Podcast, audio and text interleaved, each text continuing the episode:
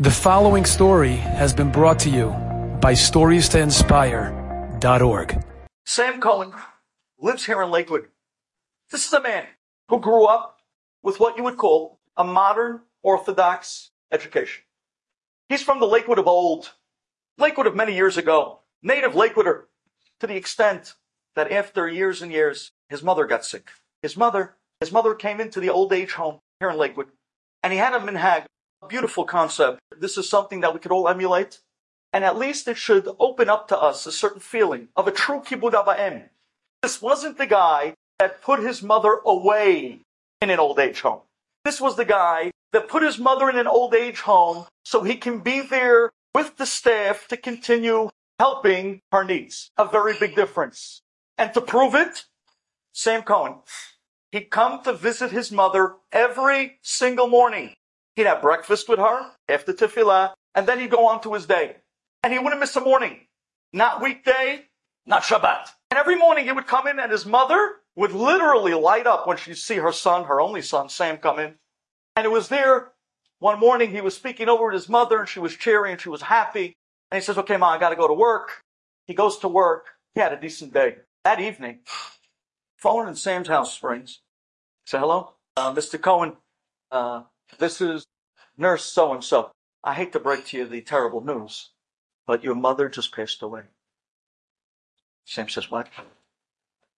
How's that? I just saw my mother this morning. She looked great. She looked fine. What are you talking about? I don't get this. Are you serious? Is he? Sam, listen to me. I advise you, we just put the body now downstairs in the morgue. You're going to call the Chevra Kadisha tomorrow morning. There's paperwork to sign. I would advise you quickly get yourself a rabbi, get yourself a funeral home, and get the preparations for the funeral ready. Sam, it was like a lightning bolt that went right through his brain. He didn't know what hit him. He said, I don't get this. My mother looked great this morning. Ah, so sudden. So sudden. What's he going to do? He spent the night crying. Next morning, Chevra Kadisha was already there, took care of all the arrangements for the body. At the same time, Sam, Sam went in, signed up all the paperwork. Sam called the rabbi of Sons of Israel, one of the congregations here in Lakewood, and he said, Rabbi, terrible news, but as a congregant of yours, my mother passed away last night. I'd like to make the funeral in the shul, and Rabbi, I'd like you to be the one to eulogize. Now, I know that you don't know my mother that well, but you know the family, please. I have nobody else. Can you please eulogize her? The rabbi says, Absolutely, Sam. I know your family for years. Your mother was a good woman. We'll have the funeral. I'll give the eulogy. Where are you burying her? I didn't make any arrangements. What should I do? The rabbi quickly gives Sam a number for the Jewish cemetery here in Lakewood, out 70. And he says to him, here, call this number. Sam calls the number, and seven and a half thousand dollars later, he buys a plot, and everything was set up for the 12 o'clock funeral. Sam shows up, the Aron was brought by Chevra Kadisha. The rabbi is at the pulpit, and the entire congregation came out to the funeral of Sam Cohen's mother.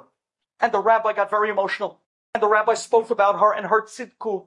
And then right after the funeral, everybody lent a hand.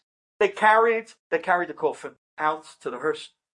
And there, they drove out together to the 70 in the Jewish quarter, where all and many of the wonderful old timers of Lakewood that build this unbelievable city of Torah laid to rest. And there, Sam's mother as well. Ay, ay, ay. Sam was broken. What a shock. What a shock. He didn't see this coming. That night he comes home. He sits down in the house. The doors are open and the Shiva, the seven days of mourning, the Shiva begins. People start coming over to the house. The house is packed with people. As people are coming in and Sam's on the floor crying and telling all the stories about his mother, guy comes walking in from the kitchen and says, uh, holding the phone. Sam, you have a phone call. Sam says, probably somebody's calling from out of town, from Israel. And probably telling me, uh, you know, words of condolences. Sam says, who is it? Sam, I don't know how to explain this to you, but, um, your mother's on the phone. Sam jumps up. Excuse me? That's not funny. That's a very tasteless joke. I'm sitting here in Shiva. I'm sitting here crying my hearts out. What, do you, what is that? Is that supposed to be funny? He says, no, no, Sam, I'm not joking. Your mother is on the phone. Sam looked at him and said, What? My mother? Is she calling long distance? Well, wha- wha- wha- They brought him the phone. Sam gets on the phone. Sam picks up the phone, gets on the phone, and he says, Hello? Who is this? Suddenly, here's a voice. Samuel? Ma? Ma? I, I don't get it. Ma? Where are you? I didn't, I didn't mean to ask that question. I mean, I mean, is this really you? Samuel, this is your mother. Of course it's me. I mean, who else is it? Ma, you don't get it. You, you died last night. Sam, I don't know what you're talking about. But I got very worried and concerned. He said, you got worried and concerned. I buried you this morning. I laid you to rest in the Jewish cemetery. I was the one that covered the grave with dirt. Sam, I don't know what you're talking about. But you know, every morning you come to visit me for breakfast. This morning you didn't come to visit me for breakfast. I got all nervous. I thought maybe something happened to you. You thought something happened to me? Maya! Yeah. We had a funeral this morning and the rabbi got up and the rabbi spoke and he got, he was crying and tears. Ma, is this a joke? Sam, if you don't believe me, come right now to the old age home. I'm sitting here in my room, room 119. Sam jumps up out of the shiva. He says, this is crazy. This is impossible. But that was my mother. Sam gets back on the phone. He calls quickly the old age home. He asks for the nurse that called him the night before. He says, nurse, what is going on? And then suddenly there's silence on the phone. Let me come back for a moment. A minute later, she comes back. She says, I don't know how to tell you this, Sam. I made a terrible mistake. I'm no kidding. I made a terrible mistake. What happened? Last night, I called you and I told you your mother died. It wasn't your mother that died. Your mother's roommate died. But by mistake, instead of calling the deceased that was in room 119, bed A, by mistake, I called the next of kin of the deceased of room 119, bed B. I called the wrong kids. What? Are you joking me? You mean to tell me that I just buried today a person that was a complete stranger? You mean to tell me that I made a funeral today for a person, a complete stranger? I got the rabbi to speak and eulogize. I spent $7,000 on the grave and I just buried a complete stranger. I don't know what to tell you, Sam. Sam hangs up. He calls back his mother in room 119. He says, Mom, did your roommate pass away? Oh, yeah, Sam. She was such a sweet lady. She was only here for a few weeks. I didn't really get, I didn't really get to know her that well, but she was a very special lady. I saw the way she, I saw the way she actually carried herself. Ma, you don't get it. I thought it was you. I made a funeral today and I buried your roommate. Now, I have to call the family of this lady who I buried today. And I have to tell them that they missed the funeral of their mother or grandmother. I have to tell them that I buried their mother and grandmother and it was one big mistake. She said, Sam, don't even bother. This lady that died, she only has one daughter and she doesn't really get along with her. Every time they would speak on the phone, it was always yelling and screaming. Says, my, I, I, uh, I have no choice. I gotta call her. Sam, he gets the number from the nurse and he calls up the daughter of the lady who really did die, the roommate of his mother, bed 119A. And he calls up the daughter and he says to her, I don't know how to tell you this. It was a terrible mistake. And long story short, your mother died. I buried her this morning in a Jewish cemetery. I made a funeral for her, very respective, and I had a rabbi give a beautiful eulogy. I know that doesn't mean much to you because you missed it all, but at least you should be consoled that it was done with great respect. There's silence. And then the woman's daughter says, Wow, my mother, son of a gun, she got away with it. I can't believe it. Excuse me? Got away with what? Sir, I don't know who you are, but I want to tell you that when I was younger, I went off to college And I came back with a man who wasn't Jewish. And my mother told me, if I'm to marry him and spend my life with him, she's not going to be able to carry the same relationship with me after our marriage. I thought that was terrible. I thought she was literally cutting me off for no good reason. I went and I married this man regardless. And for 20 years, my mother and I never spoke. Only a few years ago, my mother and I reconnected. And it was at that point that I told my mother I'll never forgive her. But because she has nobody else in the world, and I have no one else in the world because my husband died only three years after the marriage, because of that, I'll talk to her, but I'll never forgive her. And my mother would beg and cry to me every day. I know you hate me, but all I'm asking you, I have no one else in the world. Please, could you just give me a Jewish burial? Please, can you just get me a respectable rabbi to give me a eulogy? Could you please just get me a Jewish funeral and a Jewish burial? And I would tell my mother, Jewish burial, Jewish funeral, rabbi, ma, when you die, there's going to be one word coming out of my mouth. Cremation. What? Cremation. Srefa. Esh. Dust. Cremation. Wow, look at that. My mother got away with it. I can't believe it. Sam was blown away by this phone call. He calls back his mother and he says, Ma, I just spoke to the woman's daughter, the real Mejnune.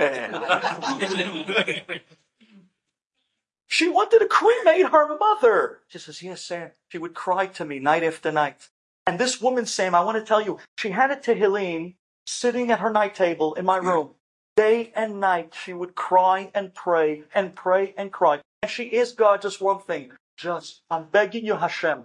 My daughter wants to cremate me. I have nobody else in the world but you. I'm relying only on you. Please, Hashem, give me a Jewish funeral, a rabbi to eulogize, and a Jewish burial. That's all I ask for. And sure enough, at the time when she passed, suddenly it seems a mistake took place.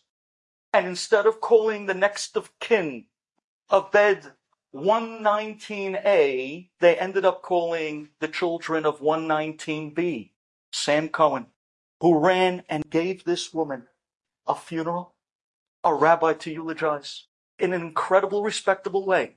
And the plot, seven and a half thousand dollars later, in the Jewish part of the Lakewood Cemetery, because a tefillah never goes unhurt.